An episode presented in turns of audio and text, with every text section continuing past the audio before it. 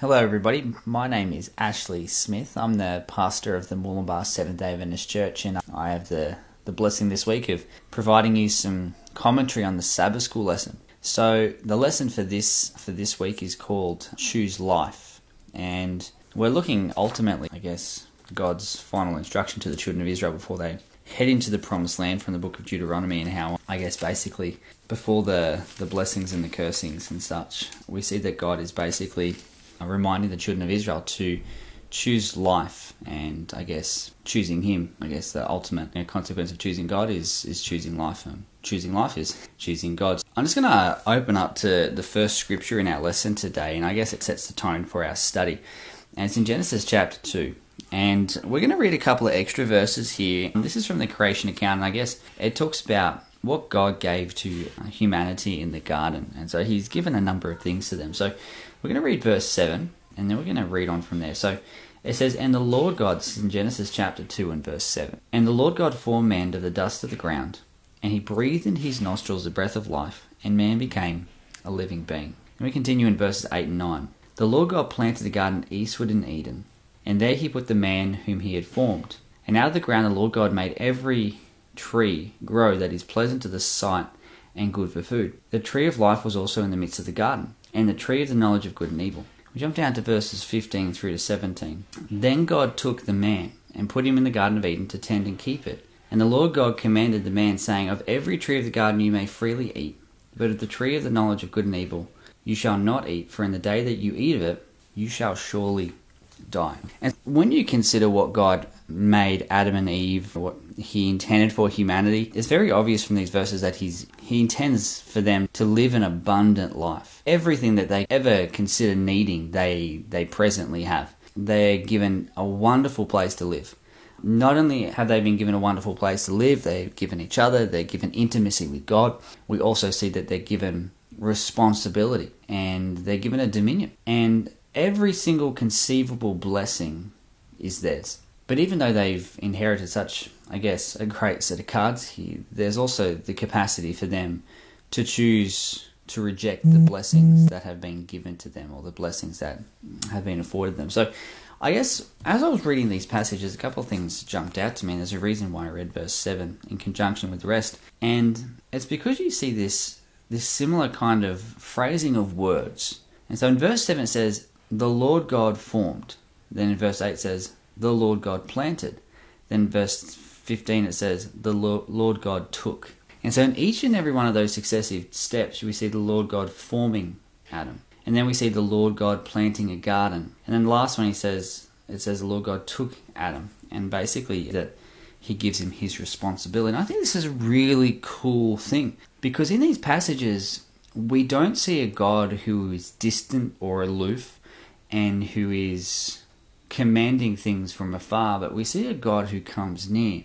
And I think that's a really powerful principle to consider in connection with the study for this week because we're going to see very clearly that this life that we are to choose is found in the person of Jesus Christ, and that's in the connection with a relationship with Him. And so I just love, I love the God who comes close in chapter 2. Like, he forms Adam from the dust to the ground. And so you, you get this idea of his hands getting dirty. And then you jump down to verse 8 and, and God planting a garden, hands getting dirty yet again. And, and then it says he takes the man and he puts him in the Garden of Eden. It's like he leads him, he takes him by the hand and he leads him into this place of the garden and says, This is your responsibility. And so here we see a God who comes close. So every single successive step in this creation account, we're seeing the God who has not only given life, but has also given life in the context of a, special, unique relationship with the God of the universe who comes close to the first parents of humanity. And I just think that's such a wonderful thing. And as I was considering these thoughts, I was considering what Jesus says in John chapter 10, where he says, The thief comes to destroy and to kill, but I come that they might have life and that they might have it abundantly. Because what was given to Adam and Eve in the Garden of Eden wasn't just life, but it was life in its abundance. And I think that's such a beautiful thing. However, there are also conditions to this life, and we got to recognize that. Yes, they had been given this life, and yes, the blessings were theirs if they would continue to choose God's ways, but there was also the opportunity for them to reject the overtures of God's love. and to choose their own way. And so, even in a perfect environment, it's important for us to understand here that God required obedience of his children. Now, I will freely admit that I have heard people use obedience, or the, they, they think of the word obedience, and they think of it in a negative kind of way. They attach negative connotations to the concept of obedience. But biblical obedience is never seen negatively. And, and I want to make an important distinction from the outset of the, the study here today because obedience and legalism are completely different things. Legalism is not obedience, and obedience is not legalism. Legalism is doing something in order to get something from God. Obedience is following God because you trust who He is and what He said and you love Him. And it's a natural consequence of that relationship. Doing things to get things from God, that's not biblical obedience it's it's legalism, and legalism is not obedience. And so we see these conditions here for this life. And the life had been trusted, the life had been given. There's nothing that they had done that deserved them receiving this life or this responsibility that God had given them. But there were still conditions for this life. They had to abide within the will of their Creator, which was listen to what I say. There is no life outside of me and you are free to choose whatever you you would desire to choose, but you're not free from the consequences of your own choices. And I guess the way that I consider it is I consider this special relationship and I think about my own marriage relationship with my wife and when I entered into a the marriage covenant with her, I signed up to certain behavior. And I guess marriage supposes certain behavior. I will treat her as my one and only. And our relationship with God supposes certain behavior just the same when we choose God, it means that we put Him first in our lives and we follow Him all the way. That doesn't mean that we can't choose another. We're free to choose whatever we want to choose. But the consequences of choosing another aren't beneficial for us. And as we see depicted here in Genesis chapter 2, the consequences of choosing another is death. If God is the embodiment of life, which He is, then to reject God and to choose another way, the opposite choice is always going to, the consequence is always going to be, is going to be death. And so, just to think about what Jesus says, where he says, you know, the thief comes to destroy and to kill, talking about Satan, but he says, I come that they might have life and that they might have it in abundance. And I guess this whole principle just communicates to us the significance of actually making a choice and the fact that there are only two sides. And there have only ever been two sides. There's no middle ground here. And I guess the message to the church of the Laodicean, where it says, you know, how they're lukewarm, so, in other words, they're in the middle. And how Jesus comes to them and says, I wish that you were either hot or cold, but because you're lukewarm, I'm going to spit you out of my mouth. There is no middle ground. By virtue of not making a decision, you're essentially making a decision. And through, I guess, when you consider like scripture, there's always the imperative of making a decision. And I can think of a couple of instances, Joshua, where he says, Choose ye this day whom you will serve. And so the focus is make a decision come to the place where you choose, you make a choice. I think of Elijah on the top of Mount Carmel where he says, How long will you will you waver between two decisions? If it's Baal, choose Baal. If it's God, choose God. In Paul in the New Testament, he says, Today is a day of salvation. I guess the impetus is on making a choice. And from the biblical language, it's always spoken of as an imperative. Choose ye this day. You've got to make a decision. Paul, when you know he's appealing, he says, "And why tarriest thou?" He says, "Arise and be baptized." There's always the significance in making a decision.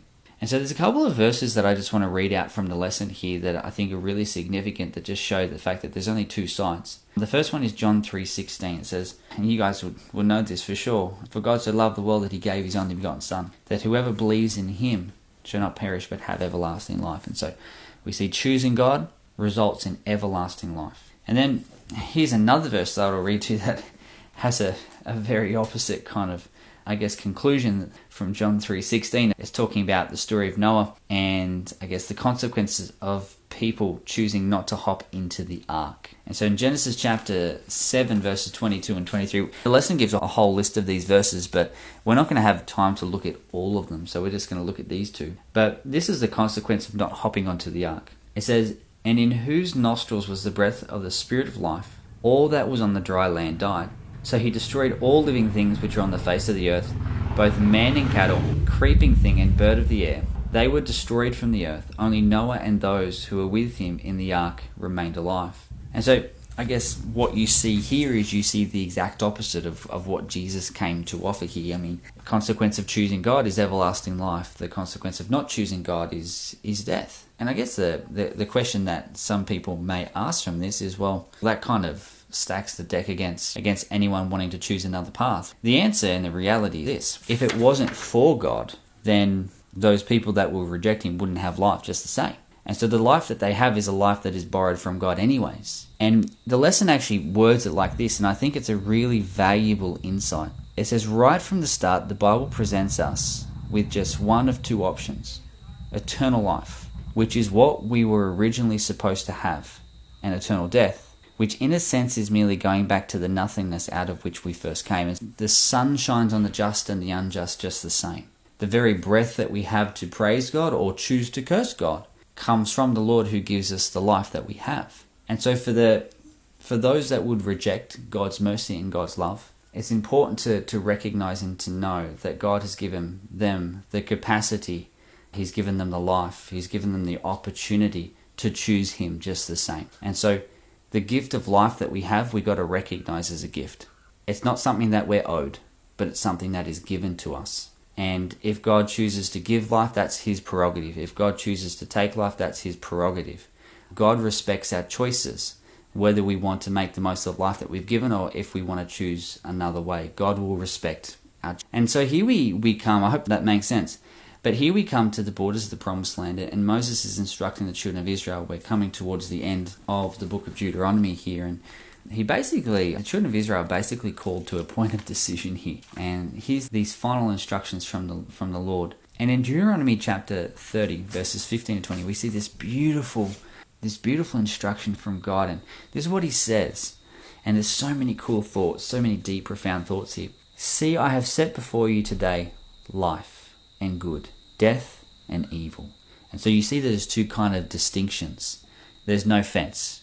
It's either life and good or death and evil. And what's communicated here is these two things, these two realities have been set before you, that you can make the best decision based upon the evidence that you see. In that I command you today, so there we see the imperative today, again, sorry, choose you this day, the emphasis on making your decision today. In that I command you today to love the Lord your God, to walk in his ways, to keep his commandments, his statutes, and his judgments that you may live and multiply, and the Lord your God will bless you in the land which you possess. And so there's some important things that I think we should probably pause and talk about. But there's a requirement for life, as we looked at in, in the, the book of Genesis, that I guess covenant living or covenant relationship, it looks a certain way. Having the privileges of being in covenant with God means that you live a covenant life. And what does that covenant life look like? It says that you will love the Lord your God number one, and I guess it's self explanatory that to love the Lord your God is the very first thing that He expects of us. Because any obedience that comes from that point onwards is coming from a place of love. So the first thing first, He says, Love the Lord your God, to walk in His ways, so in other words, to follow Him, and to keep His commandments. And it's interesting when you think of I guess the book of Ecclesiastes, and I guess I was reflecting on this a little bit here. You have a man by the name of Solomon who for some portions of his life, you know, he chose life, he chose God. And then other portions of his life, he chose his own way. And as he reflects on the entirety of his life, and as he's writing to instruct his his sons, his children afterwards, he reflects on his whole life, and he talks about the aging process in Ecclesiastes chapter twelve, where he says the almond tree it blossoms, and when the almond tree blossoms, it goes white. He says when the grinders are few, in other words, your teeth are falling out. When a grasshopper is a burden, in other words, you can't lift things as you once did. It's quite amusing language.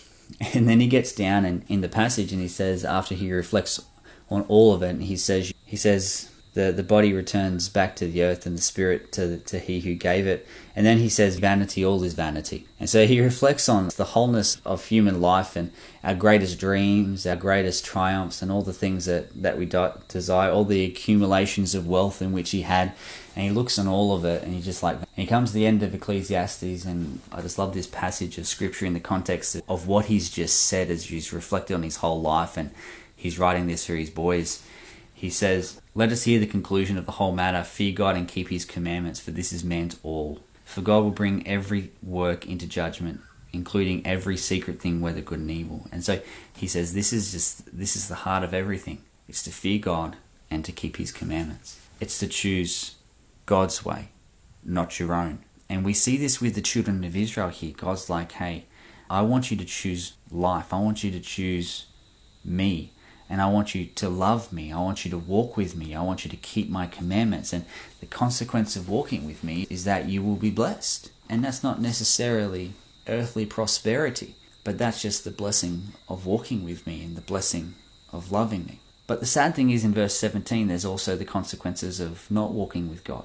And I think for, for, for those of us who are, who are listening here, that I guess as they reflect on the course and the trajectory of their lives, and as they reflect on their own testimonies, and as I reflect on my testimony, I can I can declare here today that there are times that I have chosen my own way, and the consequences of choosing my own way, there are things that I carry with me even today, that I wish I didn't have to carry because of choices that I've made in my life. And we see this in verse 17. It says, "But if your heart turns away." So you see this this shifting of the heart's focus. It's no longer loving the Lord and walking with Him, but it's shifting to another love. And you do not, so that you do not hear, it says, and are drawn away and worship other gods and serve them. I announce to you today that you shall surely perish.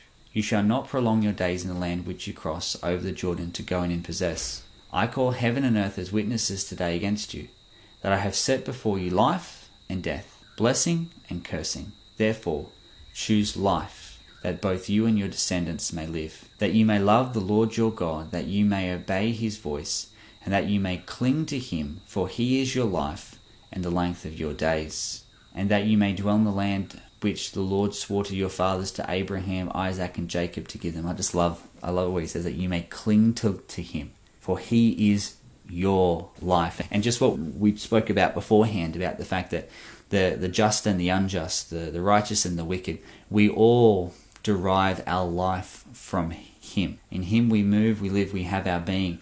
And we cling to Him because He is our life and He is the length of our days. And so God is really, He's bringing this point home the importance of choosing His way because His way is best. I do a lot of work with young people, and I guess when you're young, you typically think that you know it all or that you're going to forge your own path and you're going to make your own decisions. Reflecting on a lot of the experience that I've had working with young people, and I guess when I was younger, I'm 30, but I still I consider myself quite old. But when I consider working with young people, and I guess a lot of what they tell me or, or, or what I hear them saying, and the struggles and the battles that I see in their lives, it comes from a place where they're wondering whether God has their best interests at heart. You know what I mean? Like they read the scriptures, they see what the Lord requires of them, but there's this lingering doubt, and the lingering doubt is I wonder if the grass is greener on the other side. Or I wonder if that fruit from the tree of knowledge and good and uh, evil, symbolically speaking, metaphorically speaking, here, is actually all that it, it appears to be. That choice comes to all of us. And as we journey with God, we recognize very quickly, if we have ever chosen, I guess, the pathway of death, we recognize very quickly that what God has instructed isn't only for our benefit, but it's also for our safety and for our blessing. And sometimes the blessing of choosing God's way is that we're protected by God's way because God's, God knows what's best for us. And the consequence of choosing the other pathway, it is just what it is it's death. And I guess when you think about the tree of knowledge of good and evil, remember how Eve saw it, and it says in Scripture that it was pleasant to the eyes, desirable to make one wise, and it was good for food. It looked great, it looked wonderful.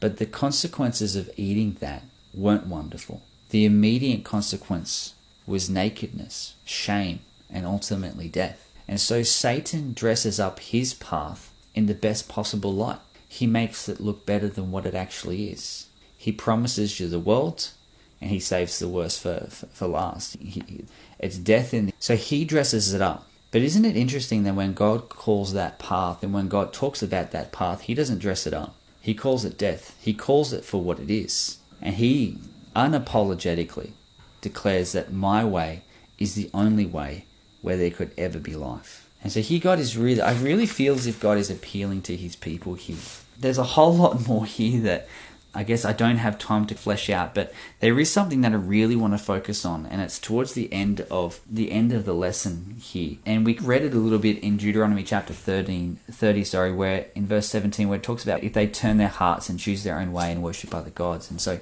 I guess you see this repeated theme throughout Deuteronomy where God is warning them about worshipping the other gods, turning their hearts from Him and worshipping other gods, uh, other deities, which are all false there is only one God. And I guess when you think about that, they're rejecting God's authority and they're choosing to, to follow the authority of the nations around them or, or following the authority of their own heart. Now, I guess when you think about this is a recurring theme that you see throughout scripture, and I'll explain to you what I mean by that. The great controversy theme is a theme that is based upon whose authority we're willing to follow, whose authority we're willing to submit to. And the question is a simple question, but it has massive implications. Do I submit to the authority of Almighty God, or do I submit to the authority of a created being or created beings, and that would include myself? And I'll explain to you what I mean by that. The, con- the great controversy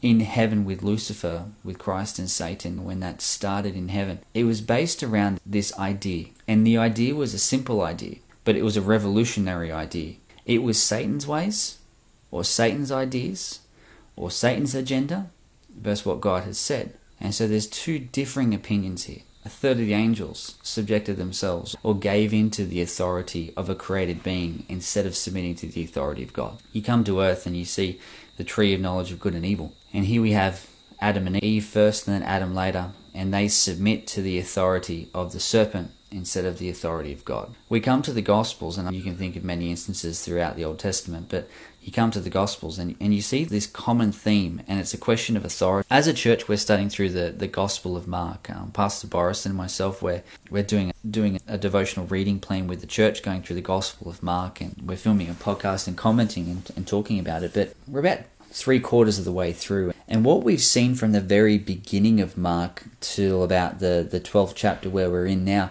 is we see there's this question of authority. And we see Jesus coming with such an authority. He's preaching in the synagogue, and people are like, man, who, man, where does guy get this authority from? He's casting out demons. He's quieting storms on the Sea of Galilee.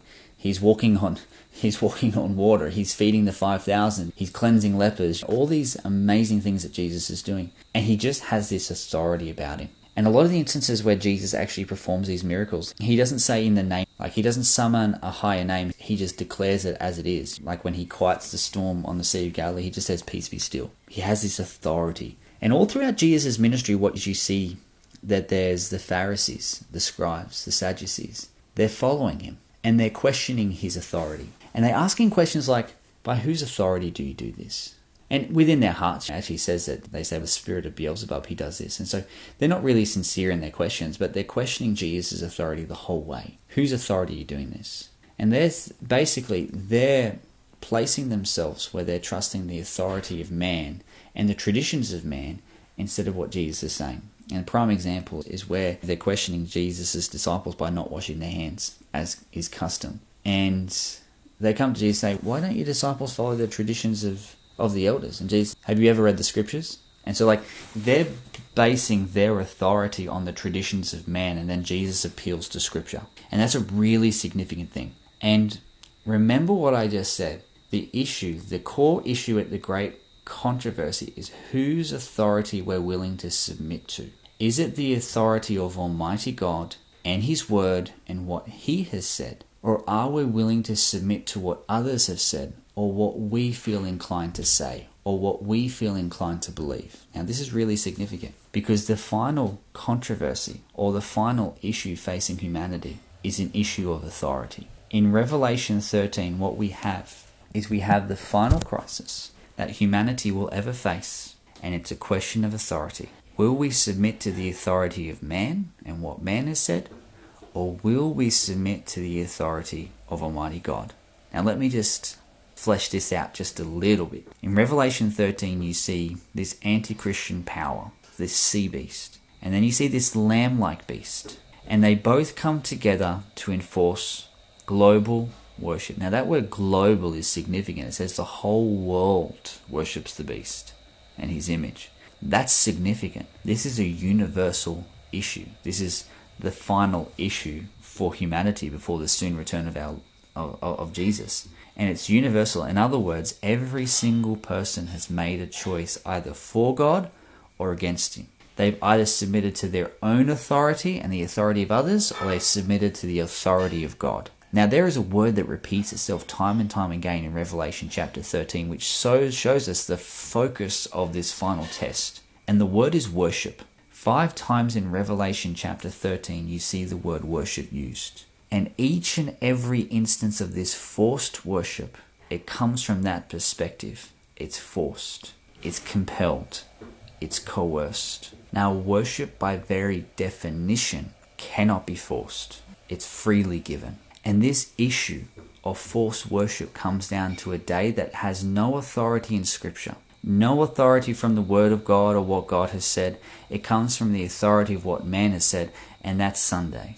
And then we come to Revelation chapter 14, verses 6, 7, and we come across this final call from the Lord to submit to His authority, to fear God and give Him glory, for the hour of His judgment has come and worship him who made the heavens and the earth, the seas and the springs of waters. It's really significant. We submit to God because we recognize, number one, that he is God and we fear him as God. We're not afraid of him, but we recognize that he is God and we recognize that we must follow him because his ways are just. And then we worship him in the way that he has told us to worship him, which is to worship him as creator. Now, how do we worship the creator? We remember the Sabbath day to keep it holy. The final issue that we see is the issue that has always been, but it's the issue that finally comes to, he- to a head in a global, universal test to determine which side everybody's on. And the underlying question in this final test is this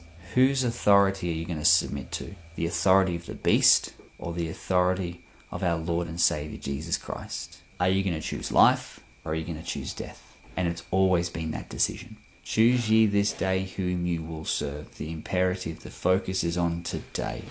Don't put off to tomorrow what God has called you to do today. And if you're listening here today and you're thinking, well, I don't know if I really made that choice or I'm wavering in my choice, I want to encourage you today to choose life, to choose Jesus.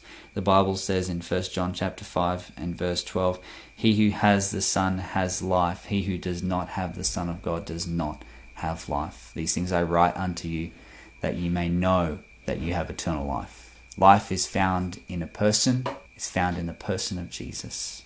And when we have Him living in our hearts, we have this life. So I pray that you're blessed today as you listen to, I guess, this commentary on the Sabbath school lesson. And I pray even more so that you'll make the decision with me to choose life. Let's pray. Father in heaven, I just want to thank you so much that you've given us the privilege, the opportunity to choose and to make choices. And Father, with the liberty that you have given us, I just ask and pray that we may choose here today to serve you, to follow you, to commit ourselves, to surrender our lives to your authority, knowing and believing that your ways are best. Father, watch over us, continue to lead and guide us. I ask and pray this in Jesus' name. Amen.